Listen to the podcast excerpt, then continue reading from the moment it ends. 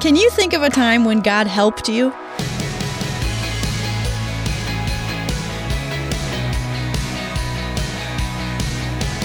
Hey, Emily Tenter here, and this is Unlocked, your daily key to unlocking God's Word in your life.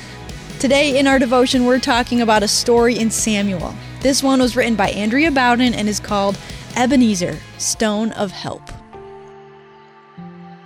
I ran a marathon once. In case you're unfamiliar, a marathon is 26.2 miles of running. That was in the year 2000, and I've never even considered running another one.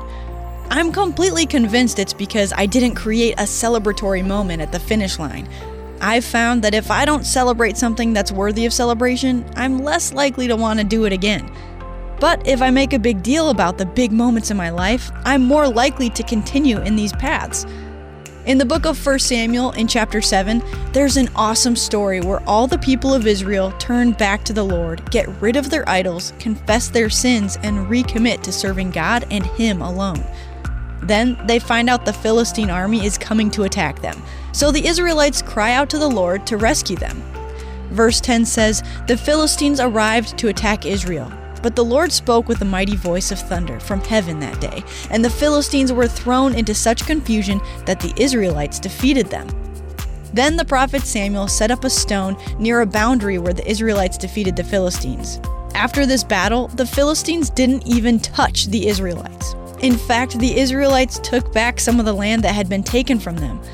The stone Samuel set out is called Ebenezer, stone of help. But the stone is not the thing. The important thing is that Samuel and the Israelites created a moment to recognize what God did and set up a memorial as a reminder of his faithfulness. The reason the Israelites conquered their enemies that day was because God answered their cry for help. The stone was a visual reminder of how God rescued them. In the marathons of life, it's important for us to take time to celebrate God's help.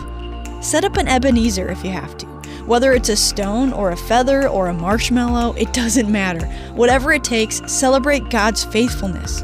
Remember times God has helped you, and also remember how Jesus came to save you by dying and raising from the dead. He loves you and wants you to cry out to Him. As you seek God through Jesus, He will give you the courage and perseverance to continue running strong in the paths He has for you.